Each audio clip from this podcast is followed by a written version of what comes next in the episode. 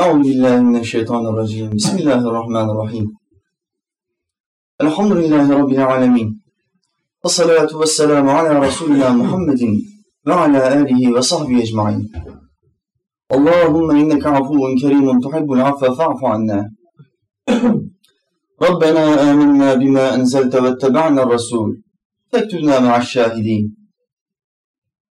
ربنا آتنا في الدنيا حسنة ve fil ahireti haseneten ve qina azaben nar. Bi rahmetike ya erhamer rahimin. Rabbi şrah li sadri ve yessir li emri ve ugdeten min lisani yefkahu kavli. Amin ya mu'in bi hurmeti seyyidil muselim. Alemlerin Rabbi olan Allah'ımıza sonsuz kere hamdolsun. Aklımıza kendisini hatırlatana, kalbimize kendisini sevdirene, ayaklarımızı buraya getirene, bizi nasipsizlerden değil, nasiplilerden kılana, ilim meclisinde bulunma nimetini bize bahşedene ve bize peygamberlerin en üstününü gönderene, o Allah'a yaratıklarının nefesleri adedince hamdü senalar olsun. O Allah ki Adem'in Allah'ı, Nuh'un Allah'ı, Hud'un ve Salih'in Allah'ı, İbrahim'in, Lut'un, İsmail'in Allah'ı, İshak'ın, Yakub'un ve Yusuf'un Allah'ı, Eyyub'un Allah'ı, Şuayb'ın ve Musa'nın Allah'ı, Davud'un, Süleyman'ın, İlyas'ın ve Elyasa'nın Allah'ı, Yunus'un, Zekeriya'nın, Yahya'nın ve İsa'nın Allah'ı ve adı dört kitapta övülmüş olan Efendimiz Ahmet'in Allah'ı sallallahu aleyhi ve sellem. Allah'ın peygamberlerine selam olsun. O Allah'ın son nebisi bizim Efendimiz Muhammed Aleyhisselam bir hadisinde bize şöyle buyuruyor. Hiç ölmeyecekmiş gibi dünyaya çalışın. Yarın ölecekmiş gibi ahirete çalışın. Hadis iki parça. Birinci parçası dünyaya çok ehemmiyet vermesi gereken Müslümanlar anlatıyor. Ama İslam'ın geneline baktığımızda, alimlerimizin lisanlarına baktığımızda, Peygamber, peygamberimizin külli hadislerine baktığımızda, dünya hakkında bize ne buyuruyorlar? Dünyaya kalbinizi takmayın, buraya fazla bağlanmayın, burada geçicisiniz. Ama bu hadiste Efendimiz Aleyhisselam bize buyuruyor ki, hiç ölmeyecekmiş gibi buraya çalışın. Sanki dışarıdan bakarken bir çelişki var gibi görünüyor. Ama peygamberin sözünde çelişki olmaz. Anlamamız gerekiyor. Bize izah gerekiyor. Ama hadisin ikinci kısmında buyuruyor ki sultanımız yarın ölecekmiş gibi de ahirete çalışın. Hadis bize ne anlatıyor? Alimlerimiz hadis-i şerifi şerh ediyorlar. Açıklıyorlar, izah getiriyorlar. Hadisten almamız gereken ilk mana şudur. Gerek dünya işlerimizde, gerekse ahiret işlerimizde çok dikkatli ve özenli olmak zorundayız. Yapacağımız herhangi bir işte özenli davranmak zorundayız. Yani Müslüman şunu diyemez. Ya kardeşim ben bu çanta işini yapıyorum. Nasıl yarın bir gün öleceğiz? Muhammed ümmetinin aleyhissalatü vesselam ömrü çok kısa 63-70 sene arası. Ben de gelmişim 45-50 yaşına. Bu çantayı iyi yapsam ne olur, kötü yapsam ne olur? Hafta sonu haftalığımı alırım, keyfime bakarım. İslam bunu yasaklıyor. Bu hadis bize bunu yasaklıyor. Hiç ölmeyecekmiş gibi davranacaksın burada. Bir iş üzerinde misin? Helalinden ekmeğini kazanma peşinde misin? Öyle bir çalışacaksın ki ben ölmeyeceğim. Bana bu iş üzerinde ölüm yok. Bu işi sonsuza kadar yapacağım zihniyetiyle çalışacaksın. Bir adam hayatının sonsuz olduğunu bilse bu dünyada tuttuğu her işi sekiz elle tutar. Hayatımızın sonu olduğunu bilmemize rağmen dört elle sarıldığımıza göre bu fani dünyaya sonu olmadığını bilsek sonsuz bir yaşamım var. Sekiz elle tuttuğun içe sarılmaz mısın? Hocam temsil getir bize. Bize örnek verir, hemen örnek vereyim. Şeytan, Allah Teala vaatte bulundu. Sana ölümsüzlüğü veriyorum. Sana kıyamet vaktine kadar mühlet veriyorum. Kullarımı şaşırtmaya ve saptırmaya çalış. Ben o kulları imtihan edeceğim. Bakacağım. Benim emirlerime mi uyacaklar yoksa senin saf fikirlerine mi? Bakacağım. Kaliteli olanları, seni değil beni dinleyenleri cennetime koyacağım. Seni dinleyenleri seninle beraber cehenneme koyacağım. Allah Teala insan yaratıldığı anda şeytanla böyle bir konuşma yaptı. Kıyamete kadar mühlet verdi. Şeytan ölümsüzlüğü elde etti. Ne zamana kadar? Kıyamete kadar. İşte o şeytan davasına sekiz elle sarıldı. O şeytan hadisin ilk kısmını çok iyi yaşıyor. Hiç ölmeyecekmiş gibi insanları saptırmaya çalışıyor. Tek derdi bu. Nasıl Allah'a giden kulları saptırabilirim? Nasıl sohbet meclisine gitmek yerine iddia bayine götürebilirim? Zinaya götürebilirim, meyhaneye götürebilirim. Nasıl yapabilirim? Sekiz elle davasına sarılmış. Sorunun cehennem olduğunu bilmesine rağmen. Ama Müslüman Allah'ın ve peygamberin vaatlerini bilmesine rağmen İslam davasına parmaklarının ucuyla sarılıyor. Parmak ucuyla. Müslüman mısın? Müslümanım ben elhamdülillah. Müslümanım. Parmak ucuyla sarılıyor.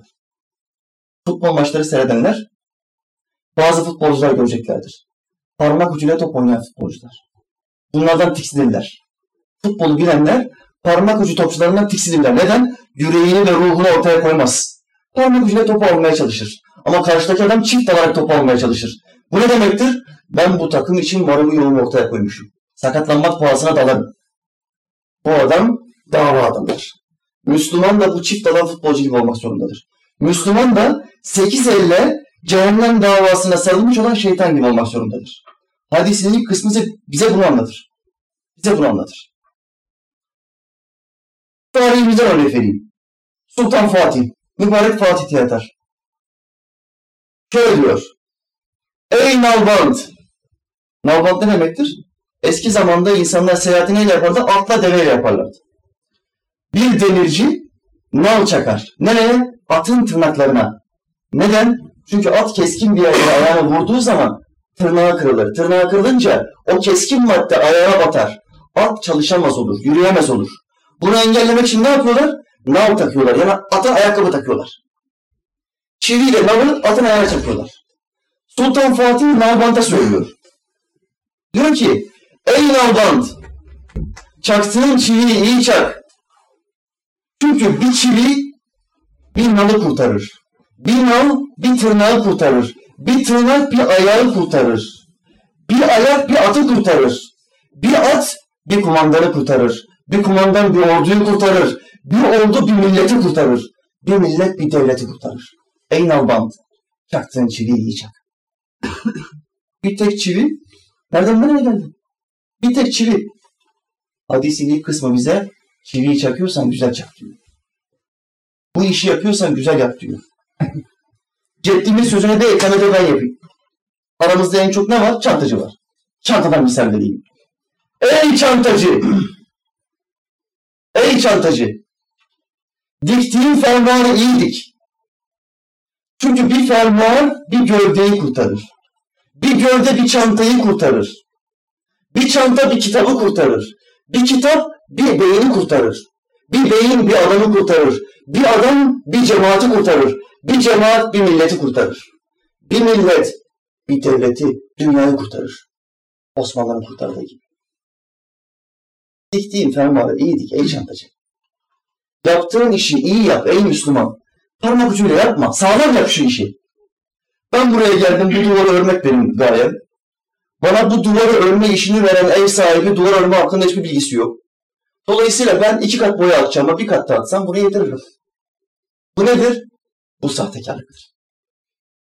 Sen biliyorsun ki bir kat attıktan sonra bir ay sonra tekrar solacak bu duvar. İç dışa vuracak tekrar. Sen biliyorsun bunu. Sahtekarlık yapıyorsun. Çaktığın çiviyi iyi çakmıyorsun. Ey Müslüman! Ama hadis bize diyor ki ölmeyecek gibi yap. Ölmeyecek gibi yap. ölmeyecek gibi çalış. Ölmeyecek gibi dünyaya sahip ol. Müslüman ortadadır, vasatidir. Benim ümmetim vasati ümmettir buyuruyor Allah'ın peygamberi. Ortadadır. Ne demek bu? Hristiyanlar gibi ruhban sınıfın sınıflığı yoktur bize, yasaktır. Ne yapar Hristiyanların rahipleri? Dağ başına çekilirler, hiçbir insanla konuşmazlar. Evlenmezler, çocuk sahibi olmazlar. Dünyadan hiçbir nasip istemezler. Sadece ve sadece dağ başında odalarında çekilmiş yaşarlar. Ben kendimi Allah'a verdim, insanlarla işim yok derler. Bu İslam'da caiz değildir. İslam'da Müslümanın insanların içine karışması lazım gelir. Ve sorun çözmesi vardır. Sorun çözmesi, sorun çözeceksin. Sen Müslüman mısın? Sorun çözeceksin, sorun çıkartmayacaksın. Çünkü senin peygamberin sorun çözdü. Bütün insanların, bütün müşriklerin sorunlarını çözdü. Bu yüzden onu bütün dünya sevdi. Sen de onun ümmetiysen insanların içinde insanların dertlerine derman olmaya çalışacaksın. Yapabildiğin kadar. elinin ve ulaşabildiği yere kadar. Hiçbir bir şey yapamıyorsun. Dua edeceksin. Müslüman kardeşine dua edeceksin. Bu duayı hafife alma. Çok can kurtarır. Bu dua çok can kurtarır. Ne Hristiyanlar gibi aşırı derecede ahirete yönelmeyiz. Ne de Yahudiler gibi dünyaya tapmayız. Biz Müslümanlar ortadayız.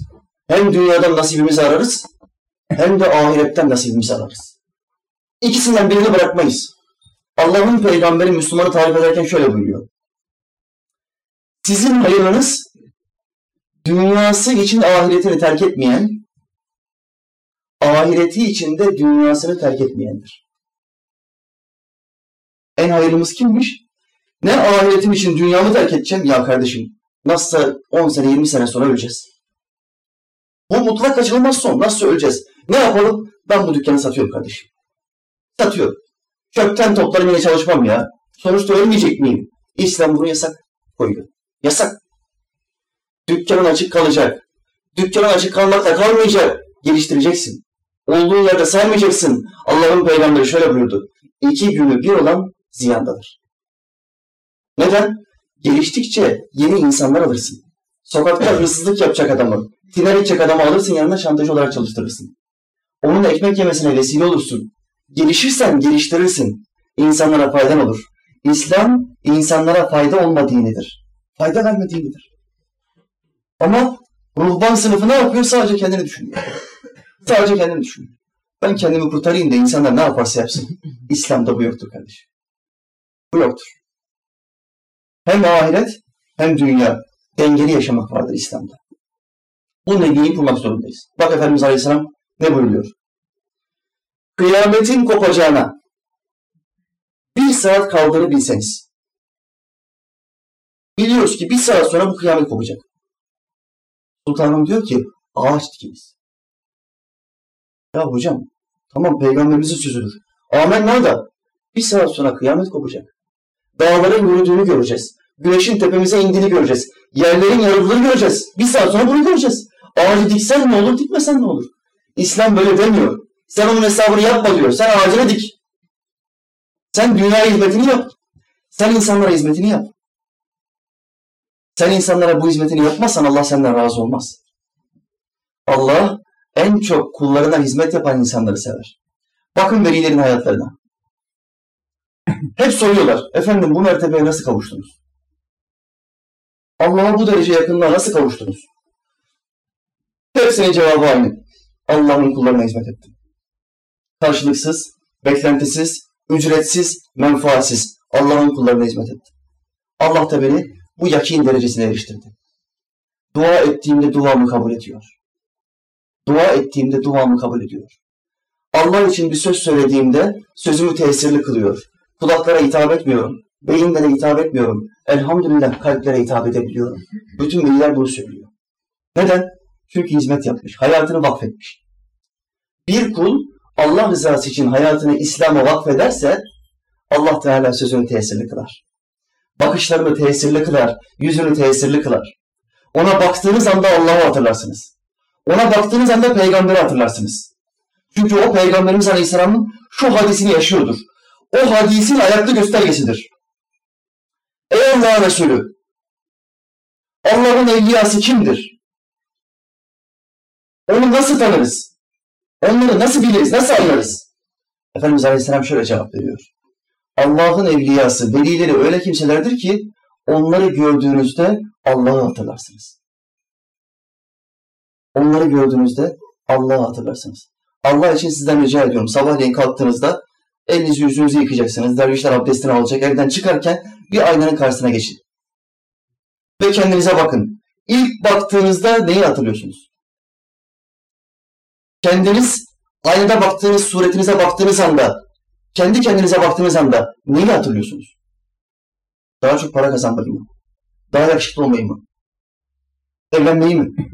Daha iyi bir arabaya sahip olmayı mı? Yoksa peygamberi mi? Hatırlattığın şey nedir? Sen kendine neyi hatırlatıyorsan insanlar da sana baktıkları zaman onu hatırlıyorlar demektir. Dolayısıyla biz peygamberi hatırlatacağız. Biz Allah'ımızı hatırlatacağız. Parayı herkes hatırlatıyor. Hangi esnafın dükkanına girseniz ilk soru şu. İşler nasıl? İlk soru bu. Kardeşim bugün ikindi namazını kıldın mı diyen yok. Hiç yok. Bugün günahtan kaçabildin mi kardeşim? Bugün sadece Allah'tan korktuğun için önünden geçen bir kadından başını çevirdin mi? Allah aşkına söyle. Hiç bunda bu soruları kimse sormuyor. Tek sorulan soru şu. Bugün hasılat nedir? Ne kadar kazandın? Bu dünyası için ahiretini terk etmiş bir adam demektir. Bu dengeyi kaybetmiş. Bu dünyaya meyletmiş, sapıtmış. Aşırı dalmış. Aşırı daldığı için hep dünyayı konuşuyor. Hep dünyadan bahsediyor. Ama mümin görüntüsüyle, hareketleriyle ve diliyle hayrı ve hakkı tavsiye eder. Her şeyde hayrı ve hakkı tavsiye eder. Sense bir insana faydan olmuyor. Bak bir insanı kurtarır diyor bir kitap. Bir kitap bir insanı kurtarır diyor. Ama sen bir insanı kurtaracak birkaç kelime söyleyemiyorsun. Neden ilmin yok? Neden ilim meclislerine gidemiyorsun? Gidemiyorsun. Halbuki Ebu Hureyre radıyallahu anh bir gün çarşıya çıktı. Bütün insanlar alışverişte. Herkes bir telaş içinde. Nasıl kazanırız, nasıl ucuz alırız? Alışveriş hali. Çarşıya çıktı, Efendimiz Aleyhisselam daha yeni vefat etmiş. Ortaya geldi çarşının ortasına ve şöyle dedi. Ey insanlar! Allah Resulü'nün mescidinde miras dağıtılıyor, koşun! Miras dağıtılıyor, koşun! İnsanlar şokta. Miras bu. Hepimiz çağrıldığımıza göre hepimizin bir nasibi var. Tıpkı ganimet malı gibi. Koştura koştura bütün pazardaki insanlar işini gücünü bıraktı, mescide gitti. Bir baktılar, gruplar halinde sahabiler fıkıh çalışıyor, hadis çalışıyor, ayet ezberi çalışıyor. Çarşıdan oraya gelenler dediler ki ya Ebu Hureyre sen bizi buraya davet ettin miras dağıtılıyor diye. Hangi miras? Hiçbir şey yok. Ebu Hureyre radıyallahu anh en çok hadis rivayet eden sahabi şu hadisi söylüyor. Efendiler ben Allah'ın Resulü Aleyhisselam'dan işittim ki peygamberler miras olarak mal bırakmazlar. Peygamberlerin mirası ilimdir. İşte hadis, işte fıkıh, işte Kur'an. Bundan büyük miras yoktur. Oturun ve payınızı alın. Bu mirastır. Aranızdan bir tane adama bir telefon gelse. Ahmet kardeşim, buyurun benim. Ben dedenin avukatı falanca vefat etti biliyorsun. Evet biliyorum. Yarın miras taksimi var. Listede sen de varsın. Şu saatte şurada ol. Avukattan sana telefon geldi. Dediği saatten iki saat önce orada olur musun olmaz mısın? Bütün geceler uykuna girmediği halde, gözüne uyku girmediği halde. Çünkü heyecanlısın. Çağrıldığıma göre bana da bir şeyler kaldı. Miras için iki saat önce buluşma noktasına gidersin. Neden? Dünya menfaati. Ama arkadaşın, dostun sırf Allah rızası için seni her hafta peygamberin mirası için sohbete davet ediyor. Gelirken 10 tane tereddüt geçiriyorsun. Aklımdan 10 tane tereddüt geçiyor. Ya gitsem mi gitmesem mi? Dar bir ortam, 100 kişi var. Nefes alışverişinden sıkılıyorum, terliyorum. Zor bir şey. Bir saatten sonra sıkıyor. Allah'ın peygamberinin mirasını elde etme konusunda sende aynı iştah, aynı muhabbet yok. Demek ki kıt bakıyorsun. Demek ki dünyayı ahiretin önüne almışsın. Dünyayı ahiretin önüne almışsın. Mümin bir adım öne ahireti koyar. Çünkü sonsuz olandır o. Bu sonu olandır. Sonsuz olanla sonu olan bir olur mu Allah aşkına? Efendiler bir olur mu? Bir örnek anlatayım. Kral Kupası maçı. Madrid Barca maç yapıyor. Dünyanın en iyi topçuları iki takımda. Mest oluyorsun izlerken. Ve şöyle diyorsun. Bitmesin. Bu heyecan, bu git gel bitmesin. İki takımdaki bu hareket, bu aksiyon bitmesin, bu maç bitmesin. Çok zevk alıyorum.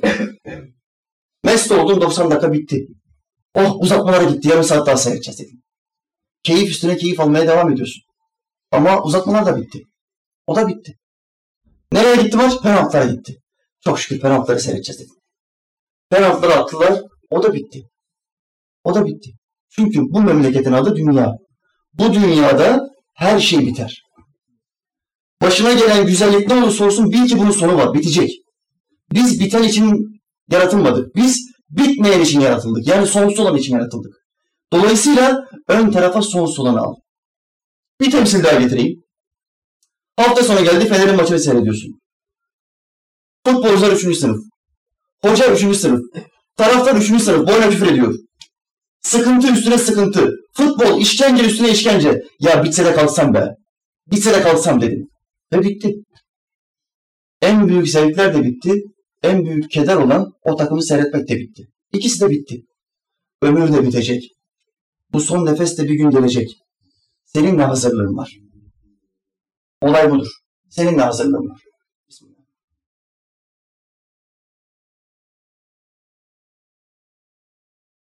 Allah Resulü Aleyhisselam'a bir sahabi geliyor. Peygamberimiz Aleyhisselam hasırın üstünde yatıyor. Hasır, hani bu cuma namazlarında bazıları geç gider camiye.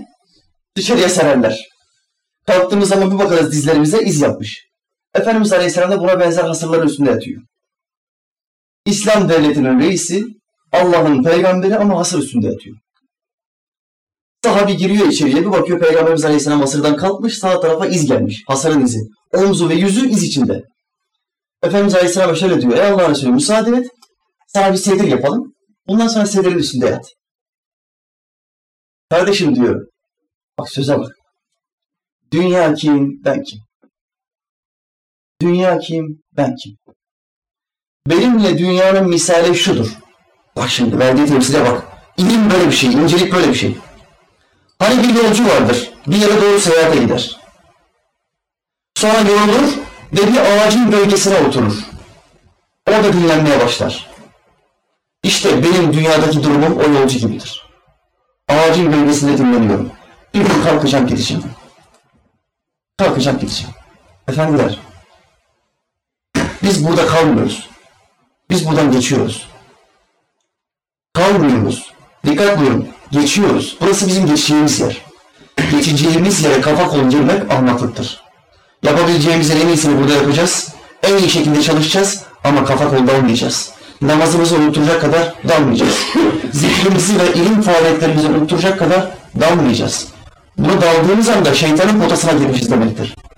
Tıpkı bilim adamlarının bir tekerleğin içine fareyi koyması gibi böyle dönüyoruz. Böyle dönüyoruz ama bitmiyor. Böyle dönüyoruz. Dünya böyle bir şey. Böyle dönüyor. Biz de fareyi sonuna getirmeye çalışıyoruz. Getiremezsin. Ömrün bitecek. Dünyanın ömrü senden sonra bitecek. Bu yuvarlağın sonunu getiremezsin.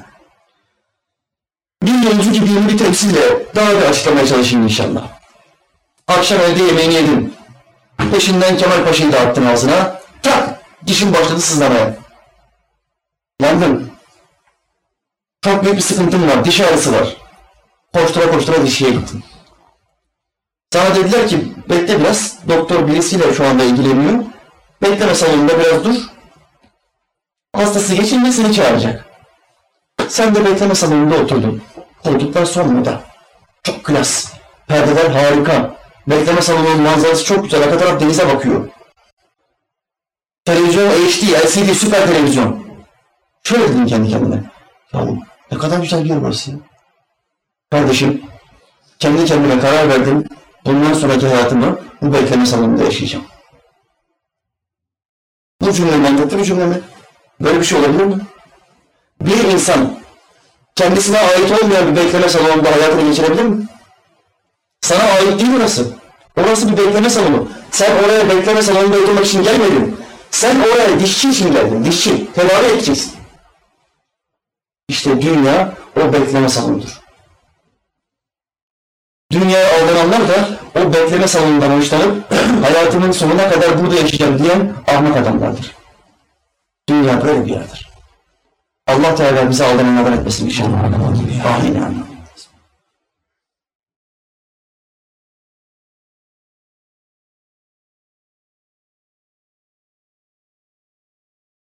Allah'ımız Bakara suresinde müminin nerede durması gerektiğini anlatıyor. Şöyle buyuruyor. İnsanlardan bazıları vardır ki şöyle derler. Ya Rabbi bize nasibimizi dünyada ver. Duaya bak. Ya Rabbi bize nasibimizi dünyada ver. Bunlar için ahirette bir nasip yoktur. Yine bazıları da vardır ki şöyle dua ederler. Ya Rabbi bize hem dünyada iyilik ver hem ahirette iyilik ver. Ve bizi cehennem azabından koru. Amin ya Rabbi. Bu dua hangi duadır? Her namazda tahiyyata oturduğumuzda biz hangi dua yapıyoruz? Rabbena atina Allah'ım bize ver. Fid dünya haseneten dünyada iyilik ver. Ve fil ahireti haseneten ahirette de iyilikler ver. Ve qina azabennar bizi ateşin azabından koru.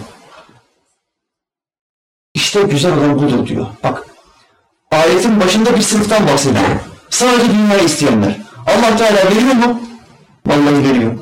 Adam Yahudi, dünyaya tapıyor. Müslüman düşmanı, İslam düşmanı, peygamber düşmanı. Ama zengin. Şu anda dünyayı parmağında oynatan ırk. Hangi, hangi ırk? Yahudiler. En az sayıda olan ırk Yahudiler.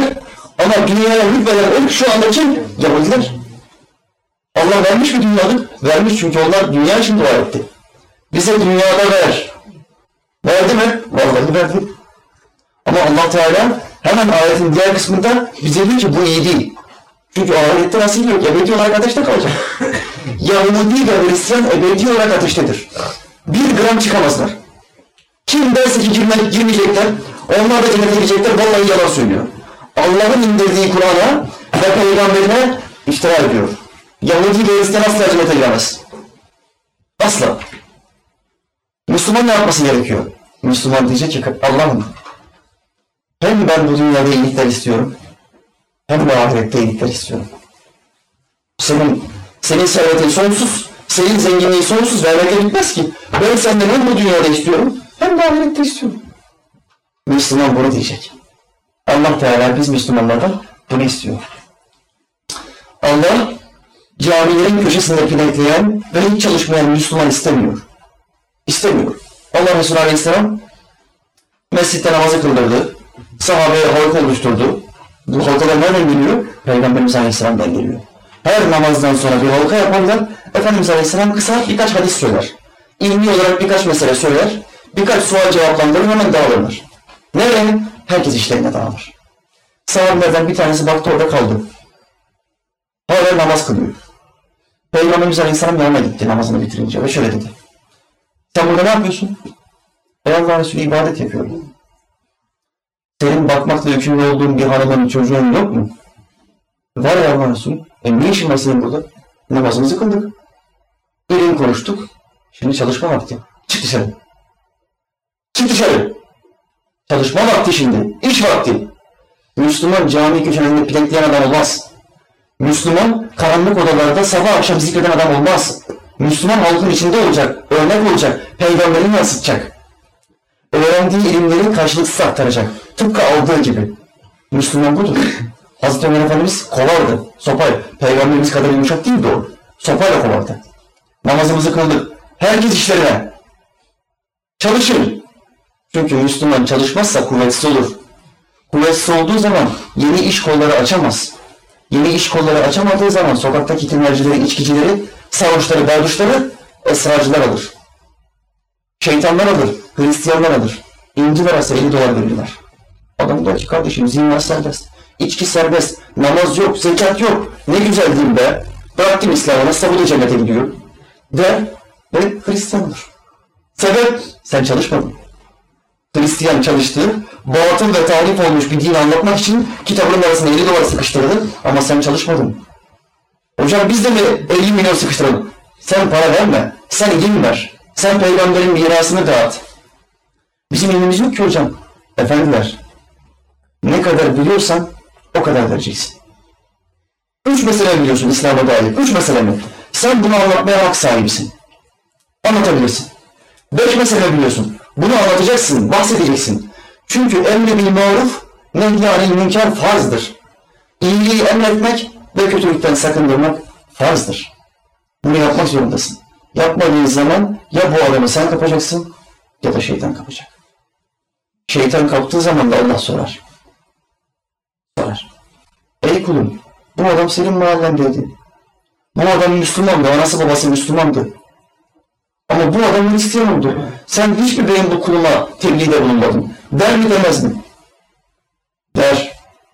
Denemesi için faaliyette bulunacaksın. Ve çalışacaksın. İnsanlara hakkı ve hayli tavsiye edeceksin. Dolayısıyla İslam bir denge dinidir. İslam bir denge dinidir. Denge. Bu dengeyi kuramayan Müslümanı Allah Teala sevmiyor. Hiçbir şekilde aşırıcılığı İslam kabul etmiyor. Her iki tarafa da çalışacağız. Her iki tarafa çalışmadığın zaman olmuyor. Tasavvuf bir denge sanatıdır.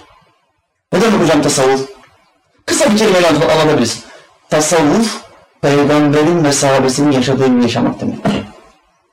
Özellikle tasavvuf budur. Safileşmek, dini safi olarak en kaliteli ve en doğru şekilde yaşamak demektir. Tasavvuf, yaşayana da sufi denir, derviş. Peygamber ve sahabesini taklit eden, onları kopya etmeye çalışan adam demektir. Tasavvuf bir adama dengeyi öğretir. Yani dengeli yaşamayı öğretir. Ne konuda? Bir adamın üç tane hayatı vardır. Bir, aile hayatı. İki, iş hayatı. Üç, ilim hayatı. Ahiret hayatı. Herhangi bir tanesine bir adam aşırılık gösterirse diğeri bozar. Dengeyi bozar. Bina yıkılır. Aşırılık göstermeyecek. Bu üçü arasında, üç hayat arasında Müslüman dengeyi kurmak zorunda. Bunu bize tasavvuf veriyor.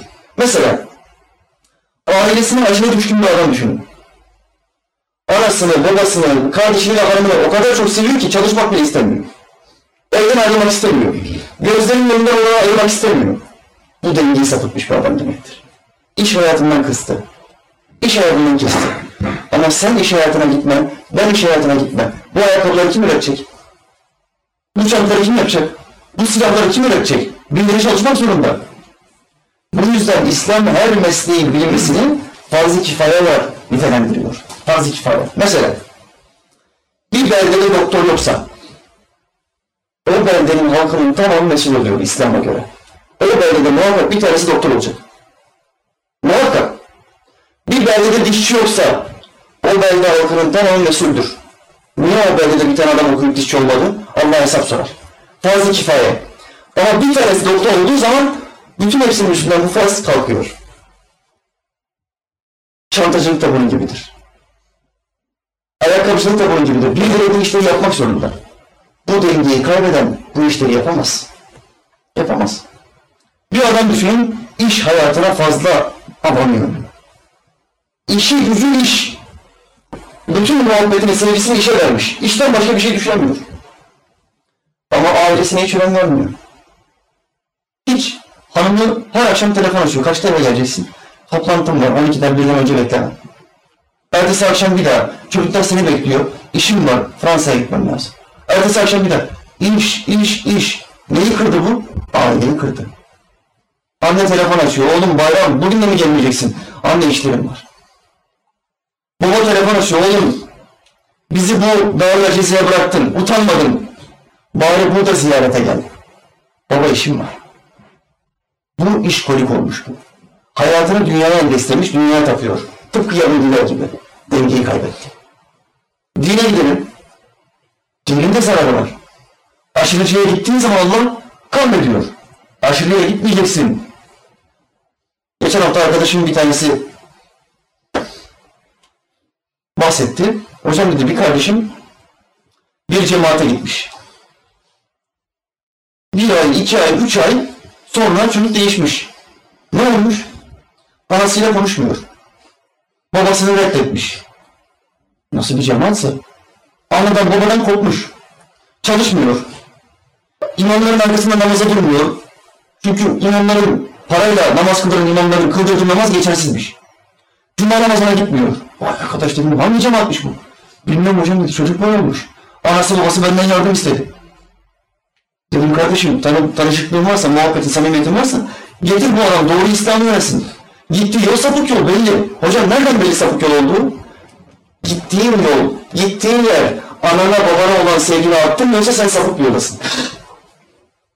Hanımına olan sevgini artmıyorsa sapık bir yoldasın demektir. Çünkü İslam Allah'a itaat, peygambere itaat, ana babaya şefkat. Ana babaya sevgi, ana babaya hürmet. İslam bu üçünü hep yan yana koymuştur. Kur'an'ı aç, açın okuyun. Etiyallahu ve Resul. Bu ikisi yan yana gelir. Hemen peşinde ne geliyor? Annenize babanıza hürmet edin. Ve bil valideyni ihsana. Ananıza babanıza ihsan edin. İyilik edin. İslam hep bunu emreder. Ama senin gittiğin yol diyor ki senin baban içki içiyor terk et o evi. Sapık bir yerdesin kardeşim. Vallahi sapık bir yerdesin. Senin o gittiğin yer diyor ki senin annen namaz kılmıyor. Onlar fasıktır, günahkardır, namaz kılmayan kafirdir. Terk et o evi. Sen sapık bir yere gidiyorsun. Ölçü çok basittir. Senin gittiğin yer diyor ki hanımın başını örtmese kafirdir. Terk et orayı. Sapık bir yoldasın. Hemen terk et orayı. Orası ehl sünnet ve cemaat yeri değil. Sapkın bir yer. Seni ailenden kopartıyorsa, uzaklaştırıyorsa sapıkça bir yere gidiyorsun demektir. İşte tasavvuf, ehl sünnet ve cemaat alimlerinin kurmuş olduğu bir sistemdir. İslam'ın kolay yaşama sistemi. Dengeli bir İslam yaşama sistemi. Aşırılıktan kaçma ve sade bir İslam yaşama sistemi. Allah Teala bize nasip etsin inşallah. Kardeşlerimiz bize soruyorlar hocam. Sohbete herkesi davet edemiyoruz. Yerimiz kısıtlı. Ama davet ederken seçimi nasıl yapalım? Bize kıyas verebilir misin? Bize ölçü verebilir misin? Ölçüyü ben vermeyeyim, alimlerimiz versin. Ben basit bir nakinciyim. Mübarekler insanları üç sınıfa ayırıyor. Alimlerimiz. Üç sınıfa ayırıyorlar. Birinci sınıf bilenler. İnsanlar üç sınıftır. Bir, bilenler. İki, bilmediğini bilenler. Üç, bilmediğini bilmeyenler. Bir, bilenler. Bunlara biz yeşil ışık diyoruz. İslam davası üstünde. Dünyada nasibinin peşinde koşturuyor ama İslam'dan da kaçmıyor. Namazını, niyazını kılıyor, ilim meclislerine geliyor, ahiret hayatı için gerekli olan ilim tahsil ediyor. Buna yeşiller denir. Yani bilenler. İkinci grup kimdir? Bilmediğini bilenler. Biz bunlara sarı ışık diyoruz. Ortada olanlar. Bilmiyor, ilmi yok. İbadet yapamıyor, içki içiyor, zina ediyor ama onda şu var. Bilmediğini de biliyor. Eksik olduğunu biliyor. Yapamadığını biliyor. Bu adamın peşini bırakmayın. Dikkatli olun. Zina da edebilir, içki de içebilir, esrar da içebilir, iddia oynayabilir, haramın peşine de koşabilir. Ama bu adam bilmediğini biliyor. Bu adam günahkar bir kul olduğunu biliyor. Bu adamın peşini bırakmayın. Yapışın, devamlı davet edin. Sarı ışıktır bu adam. Ya biz kazanacağız ya şeytan kazanacak. Bir de üçüncü sınıf var. Aa, bunlar çok fenadır. Alimlerimiz diyor ki bunlardan da yüz çevirin, hiç uğraşmayın. Zaman kaybıdır. Onlar seçimlerini yapmıştır. Kim onlar? Bilmediğini bilmeyenler. Hem hiçbir bilgisi yok, hem hiçbir ilmi yok, hem de şöyle diyor, ben bunları zaten biliyorum. Nasıl abdest alınacağını bilmez, nasıl evzi besmele çekileceğini bilmez, abdesti bozan şeyleri bilmez, der ki ben bunları biliyorum ama hiçbir şey bilmiyor. Hiçbir şey bilmiyor. İşte burada Kur'an'ın şu ayetini söylerler. فَتَوَلَّ عَنْهُمْ Öyleyse onlardan yüz çevir. Yüz çevir. Neden? Çünkü adam hastalığın teşhisini kabul etmiyor ki. Kardeşim bak senin hastalığın var. Yok ben hasta değilim. Psikologlara giden adamların tamamının ağzında kelime aynıdır. Hep aynıdır. Hiç değişmez. Kardeşim bu hastalığın tedavi olabilmesi için öncelikle senin hasta olduğunu kabul etmen gerekiyor. Doktorlar ilk olarak bu adama bunu söylerler. O adam da şöyle der. Cevap aynıdır. Ben hasta değilim. Ben kendimi çok iyi hissediyorum. İşte bu adam hangisini de biliyor? Bilmediğini bilmeyenler. Bilmediğini inkar ediyor. Hasta olduğunu inkar ediyor. Bu adama fayda olmaz. Gider gelir, gider gelir. Verirsin hapı, verirsin hapı. içer, bir olur. Düzeldin mi? Çok iyiyim doktor bey. Nasıl? Hapı bir atıyorum 6 saat kimseye dokunmuyorum. Çözüm yok. Bu adama çözüm yok. Tek çözüm İslam. Bu adamın Allah'a inanması lazım.